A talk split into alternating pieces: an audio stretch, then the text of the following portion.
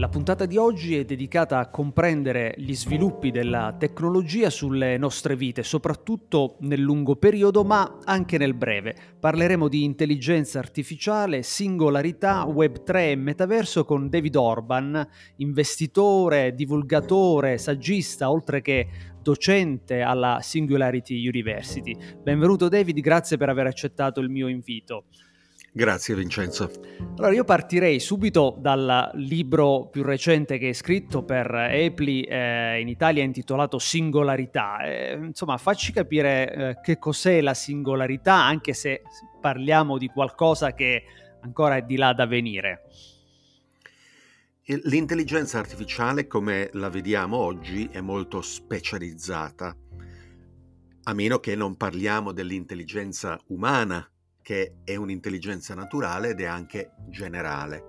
E quindi che ci, ci sono persone che ipotizzano che ci possa essere una intelligenza artificiale generale e nel momento in cui in un futuro questo avvenisse eh, e, e, e, quindi il mondo sarebbe trasformato dalla presenza eh, della AGI, Artificial General Intelligence, quello è il momento eh, etichettato come di singolarità tecnologica perché eh, chi eh, studia la tecnologia e chi studia questi fenomeni prevede che possa rappresentare una trasformazione molto importante e oltre eh, la quale diventa molto difficile capire come il mondo mh, potrà essere. Questa è una cosa di cui appunto dobbiamo aver paura come qualcuno insomma eh, prova a dire, a rappresentare per esempio nei film o qualcosa che tu vedi come inevitabile ma anche a cui bisogna come dire abituarsi? Aver paura eh, è una cosa molto naturale, eh, così come spaventarsi.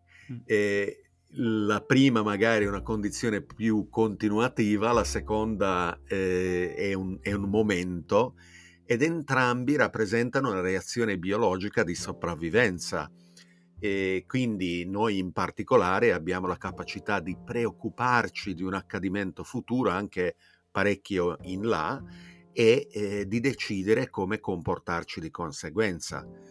E, ehm, qualche volta queste decisioni dovrebbero essere eh, molto più concrete ed ampie.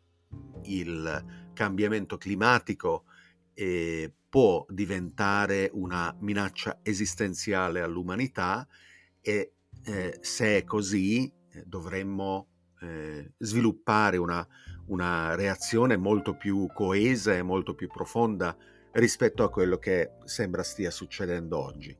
Relativamente alle caratteristiche dello sviluppo futuro dell'intelligenza artificiale, sicuramente ci sono molte persone, mm, specialisti soprattutto del campo, che stanno cercando di far sì che la traiettoria futura di questa tecnologia eh, sia compatibile con eh, un'umanità un eh, fiorente e, e, che abbia una, una, piattaforma per opportunità ancora maggiori attorno a sé.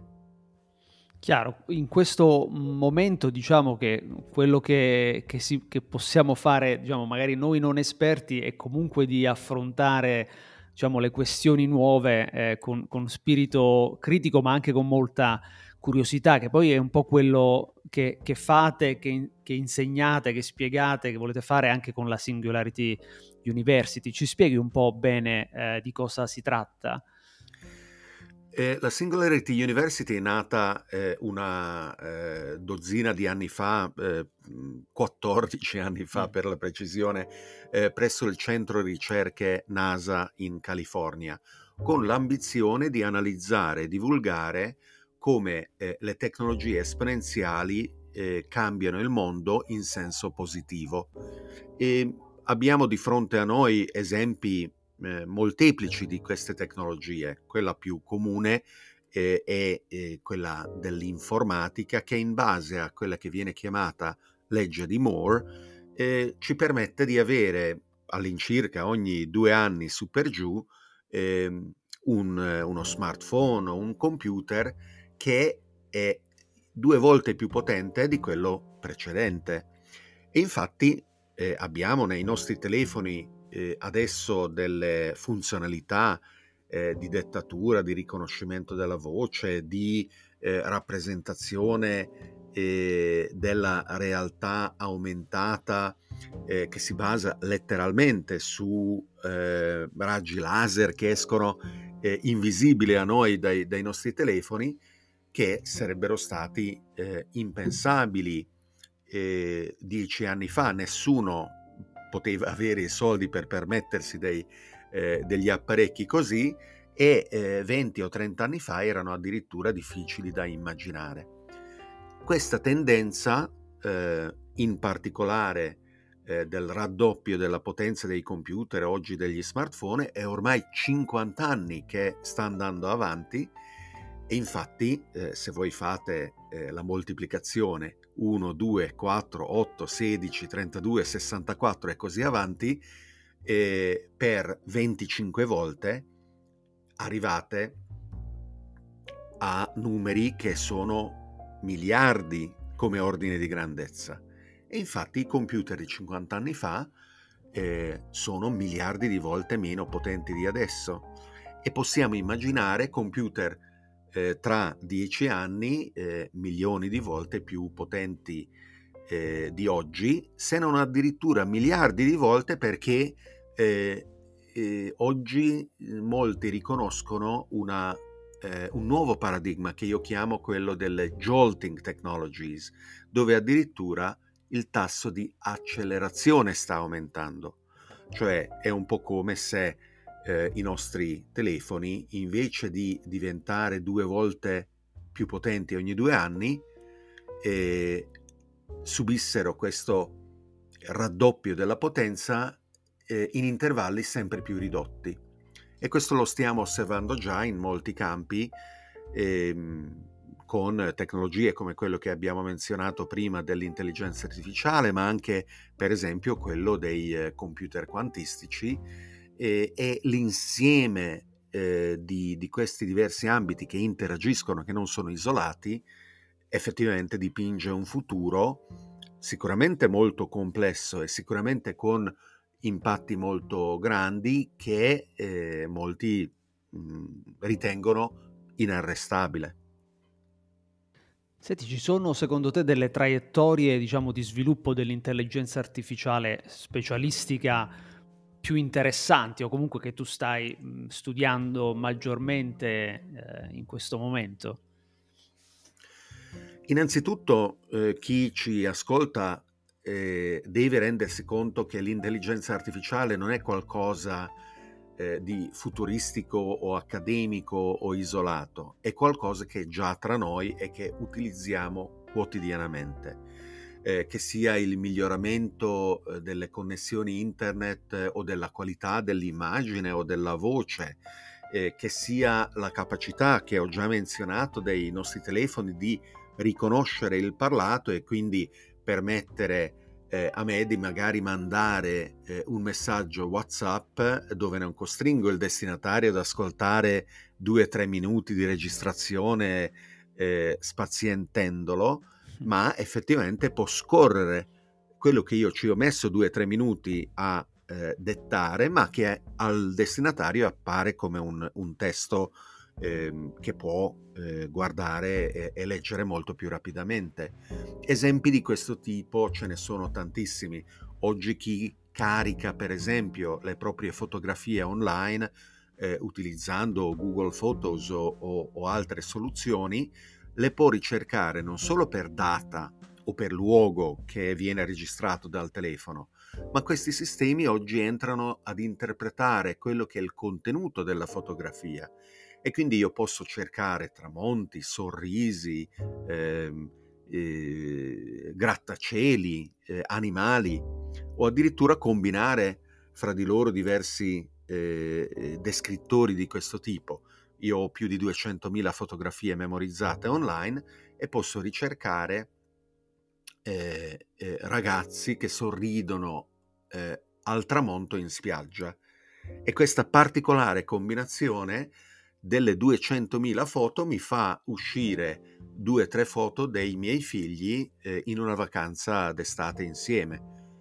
E queste, eh, questi risultati sono stati possibili eh, grazie a avanzamenti della potenza dei computer, eh, di una grande quantità di dati che abbiamo a disposizione, ma soprattutto grazie a programmi ad algoritmi eh, sempre più eh, sofisticati. E in base ad un eh, approccio nato da una dozzina d'anni delle reti neuronali eh, che sono in grado di modificare se stessi. E anche gli esperti sono stati sorpresi da ehm, quanto potenti queste eh, reti mhmm, sono riusciti a, a, a diventare e non sembra ci sia ancora fine eh, all'esplorazione delle loro potenzialità.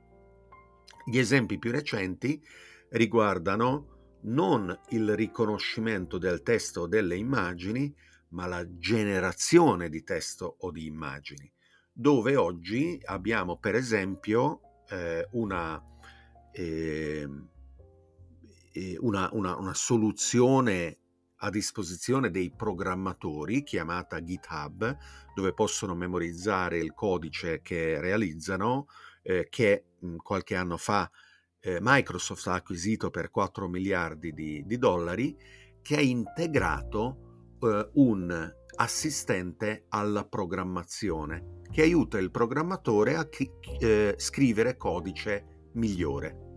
E oggi eh, quasi metà dei programmi scritti e, e, e depositati su GitHub sono scritti grazie a questo assistente, con l'aiuto di questo assistente.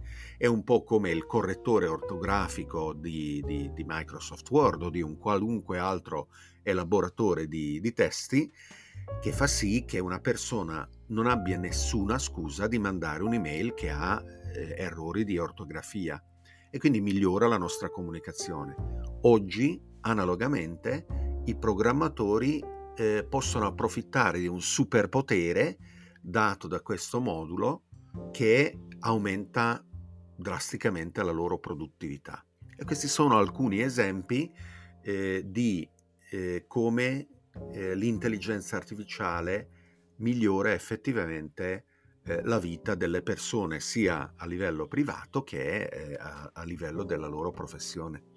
Quindi anche tu sostieni un po' come che ho fatto nel mio libro Marketing Aumentato che queste tecnologie poi alla fine ci permettono di avere dei poteri in più, di potenziare le nostre capacità se sapute utilizzare insomma, nel migliore dei modi. In effetti mh, mhmm, la, la, sfida oggi è anche per gli non specialisti è quello di avere il coraggio di mettersi in gioco, eh, di toccare con mano eh, quello che eh, si può fare, di tirarsi un po' sulle maniche, sporcarsi le mani, eh, sperimentare e poi in base a quello che rapidamente si impara, perché le barriere all'ingresso sono bassissime, adottare eh, quello che eh, nel particolare caso o particolare campo industria funziona al meglio. E mh, oggi queste possibilità di eh, contaminazione aperta, di sperimentazione molto eh, fluida sono effettivamente a disposizione di tutti e veramente non c'è sì, scusa per rimanere ignoranti rispetto a quello che è possibile fare. Certo, certo. Tanto è vero che si parla di software no code o low code che insomma alla portata di tutti permettono di fare cose che fino a qualche anno fa avevano bisogno di uno sviluppatore per essere realizzate. Ehm, è interesse delle varie piattaforme attrarre eh, un numero eh, più alto possibile di utilizzatori. E eh, quindi la facilità di uso è un aspetto, ma addirittura eh, la maggior parte di queste piattaforme sono gratuite eh, per un eh, periodo di prova esageratamente lungo, possono esserlo per un anno intero e quindi effettivamente le persone possono cominciare ad usarle, ma anche approfondire un po' e poi decidere di adottarle a livello anche aziendale ampio. Certo. Senti, passando ad un altro argomento, tu sei stato mh, tra i primi a, a- a vedere, diciamo, il potenziale eh, del- dei bitcoin o comunque delle tecnologie blockchain. Ti chiedo come, come vedi oggi il movimento Web3? Insomma, quali sono le potenzialità e quali sono, insomma, i punti di, di attenzione e di debolezza? Quando internet è nata era completamente eh, simmetrica eh, rispetto al rapporto dei vari nodi.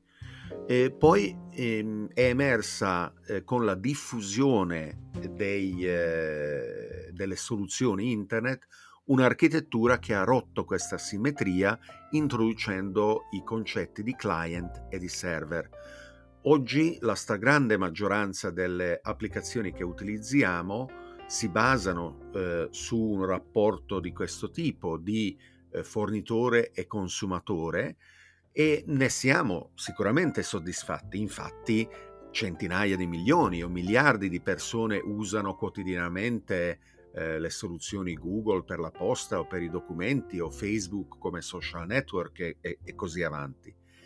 Però eh, ci rendiamo anche conto che eh, i rapporti di forza non rispecchiano quella che è la nostra percezione del valore eh, che non solo riceviamo ma anche diamo alle piattaforme, soprattutto eh, quando parliamo dei modelli di impresa basati sulle pubblicità dove le nostre attività sono la sostanza poi rivenduta dalle piattaforme eh, agli, agli, inserzionisti eh, digitali.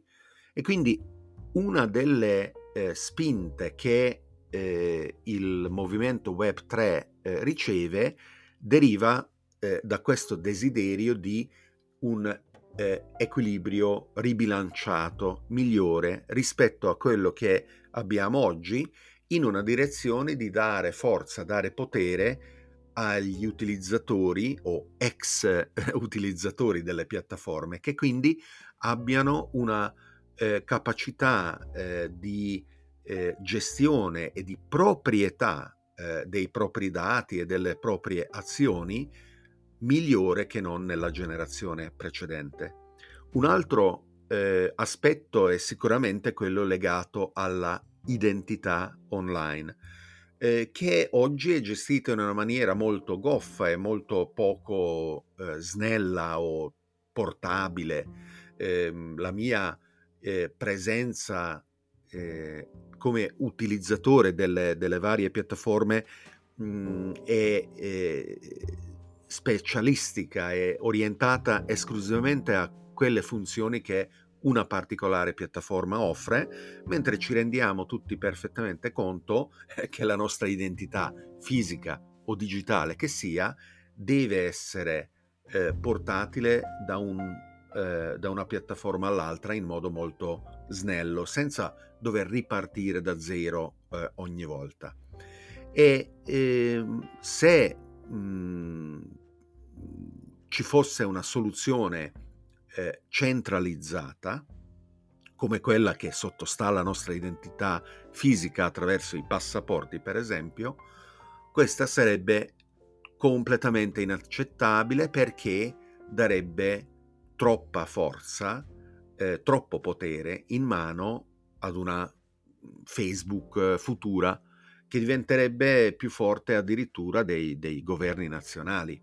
E quindi l'identità digitale deve essere basata su una soluzione decentralizzata, eh, al massimo una soluzione cosiddetta federata, ehm, e, e questa è una eh, ulteriore delle promesse di Web 3. Una delle nostre attività mh, più importanti online o anche nel mondo fisico che sia è quello delle transazioni economiche.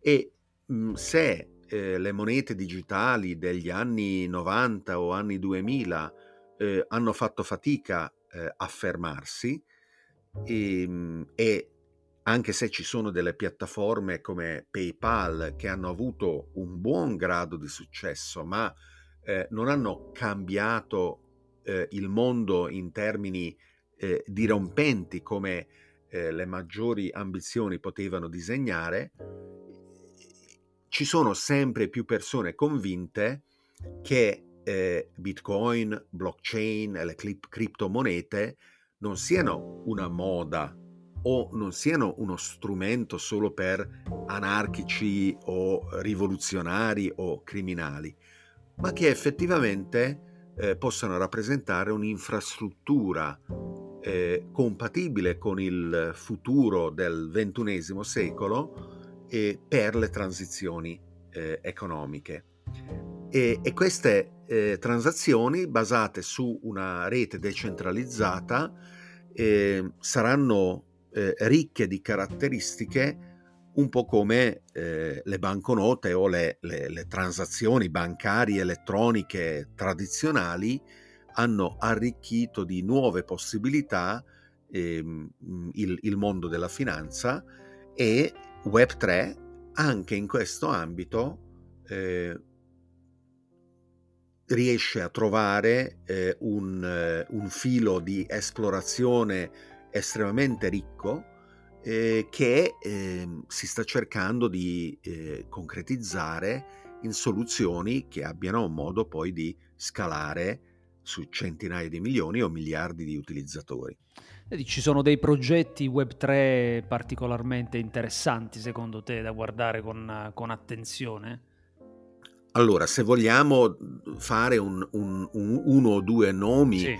eh, anche se eh, l'etichetta è di più recente utilizzo e magari eh, i creatori di questi progetti non si riconoscono appieno eh, nel, nel, in, in, questo eh, di, di, vedersi appiccicati l'etichetta di Web3, sì. eh, sicuramente Metamask uh-huh. eh, va eh, tenuto d'occhio. Sì. Metamask è un borsello elettronico che si può scaricare ed installare sul proprio cellulare, ma anche si può installare sul browser come estensione.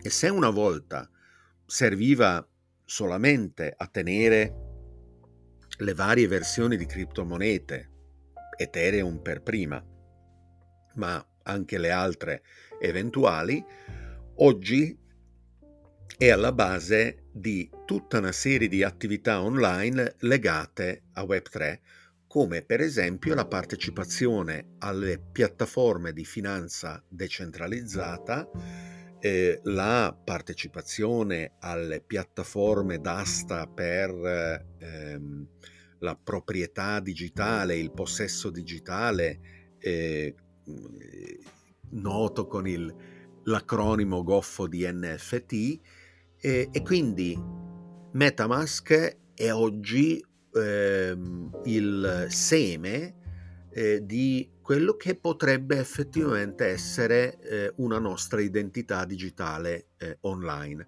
E quindi eh, chi tra gli ascoltatori eh, di questo podcast volesse sperimentare eh, può vedere un punto di partenza molto interessante semplicemente eh, scaricando, installando Metamask sul browser o sul telefono e cominciando a vedere quali sono le sue funzioni e a, nuo- a quali nuove piattaforme dà accesso.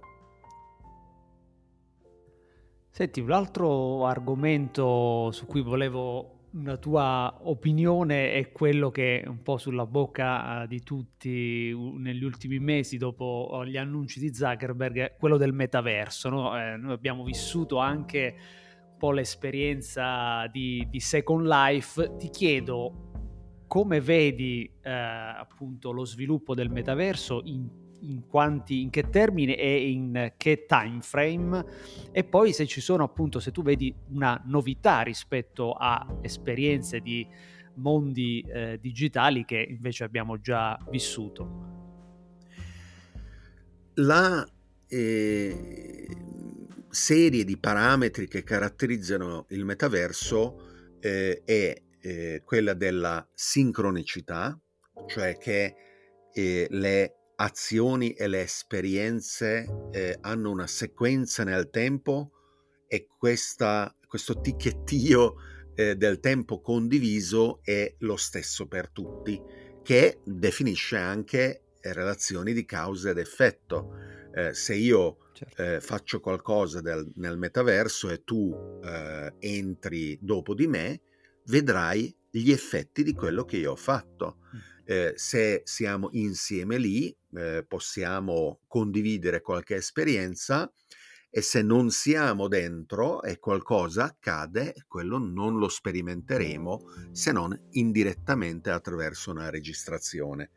Quindi questo della sincronicità è, è una cosa molto importante. Un altro aspetto mm, che oggi viene visto come eh, di, di, di, di, fondamento è quello dell'immersività tridimensionale. E ehm, su questo, eh, a mio avviso, c'è un'ambizione uh, importante, ma non ancora sostenuta eh, dai fatti. Eh, I visori per eh, vedere in modo tridimensionale il mondo immersivo eh, opposto a quello che è già sempre stato possibile di una proiezione del mondo tridimensionale sulla superficie dei nostri monitor.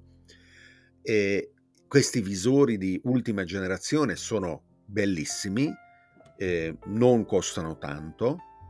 Eh, se qualcuno non si può permettere di comprare 500 euro di visore, non si può permettere neanche di comprare 1000 euro di, di, di cellulare e al massimo magari degli amici si mettono insieme e dicono spendiamo 100 euro a testa e avremo un visore condiviso da passarci mettendoci d'accordo. Qual è l'illusione?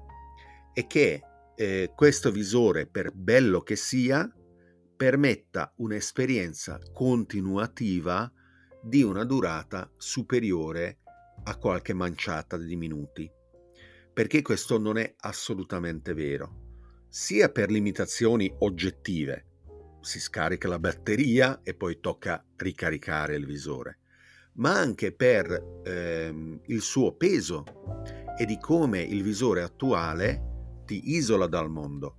Infatti, eh, questo isolamento eh, fa sì, a mio avviso, che non possa assolutamente essere utilizzato in ambito lavorativo. E nessuna persona vorrebbe eh, indossarlo immaginandosi gli altri che lo prendono in giro sì. eh, in ufficio.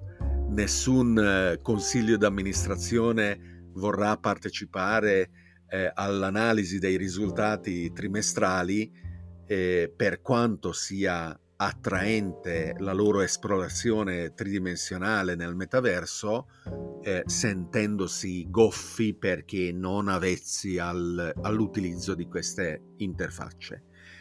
La scommessa quindi eh, di una Facebook che cambia addirittura nome chiamandosi Meta non è tanto dettata da una improvvisa opportunità che un anno fa non c'era. È dettata al contrario dalla loro disperazione perché gli aumenti eh, di eh, utilizzatori di cui necessitano per eh, dare supporto ai eh, valori delle loro azioni non solo non ci sono più, ma negli Stati Uniti Facebook eh, adesso sta perdendo utilizzatori abbastanza rapidamente e quindi dicono finché abbiamo le risorse cerchiamo di salvarci con questa nuova cosa del metaverso. Ci sarà bisogno di miglioramenti hardware fondamentali per l'integrazione del visore all'interno degli occhiali che devono essere più o meno della forma e del peso eh, e dell'apparenza di occhiali tradizionali eh, prima che eh, possa esserci un utilizzo continuativo, esteso, capillare delle applicazioni che sono sicuramente molto belle, ma eh, non ancora eh, possibili a causa delle limitazioni dell'hardware. Quindi tu dici il metaverso eh, probabilmente è una prossima evoluzione di quella che chiamiamo eh, realtà virtuale, ci vorrà probabilmente un po' di tempo prima di risolvere questi problemi tecnologici. Tu pensi che nel frattempo invece approderemo a, ad un utilizzo più massiccio della realtà aumentata su cui stanno scommettendo altri attori del mercato? E ehm, gli usi e le possibilità di una realtà virtuale e di una realtà aumentata sono, se vogliamo, eh, complementari. Sì. Eh, io eh, posso già adesso ehm, approfittare di, una, ehm, di, un miglioramento eh, della produttività eh, di persone addette alla manutenzione sì. di, di apparecchiature complesse che con appositi interfacce hardware eh, sono in grado di visualizzare sovraimpressa al loro campo visivo la eh, serie di informazioni di cui hanno bisogno per un intervento efficace. E eh, questo è solo uno degli esempi di, di, di, applicazioni che sono già possibili e dove la soglia eh, di un ritorno importante sull'investimento eh, è dimostrabile. Mm-hmm. E, ci sono eh, fonti non confermate che eh, eh, anticipano come Apple eh, presenterà l'anno prossimo eh, dei, delle periferiche di realtà aumentata.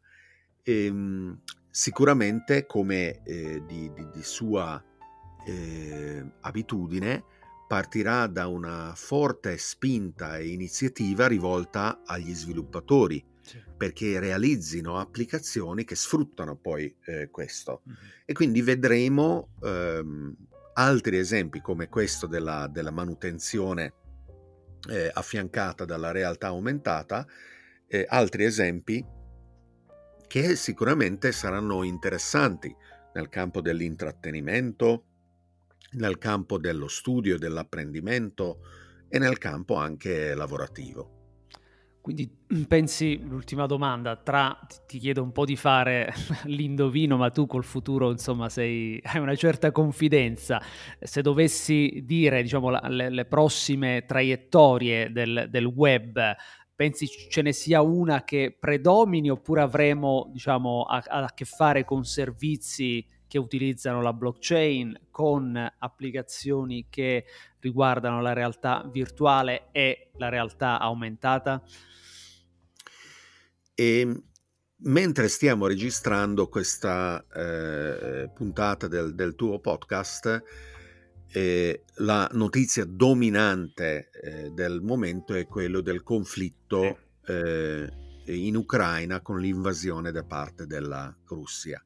Non sappiamo come eh, questo si svilupperà nelle prossime settimane o mesi, ma quello che è chiaro è che eh, tutte le parti nel conflitto, nonché noi stessi al di fuori del conflitto o eh, con un impatto minore eh, da più lontani, dipendiamo in modo fondamentale dalle infrastrutture digitali eh, che eh, mh, da decenni abbiamo costruito eh, e che eh, sono essenziali per eh, la vita della, della nostra eh, civiltà moderna, sia eh, in, in, tempo di pace che anche in, in, momenti di crisi e di conflitto.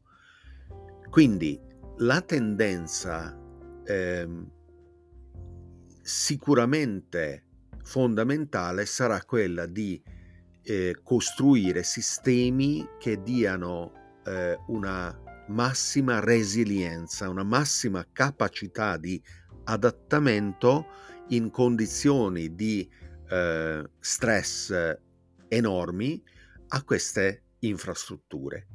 E, ed è probabile quindi che le soluzioni più resilienti si trovino eh, attraverso una decentralizzazione di queste funzioni. E, ehm, è importante capire che la decentralizzazione è relativamente più inefficiente, ma è un prezzo che paghiamo volentieri per guadagnare l'affidabilità a valle.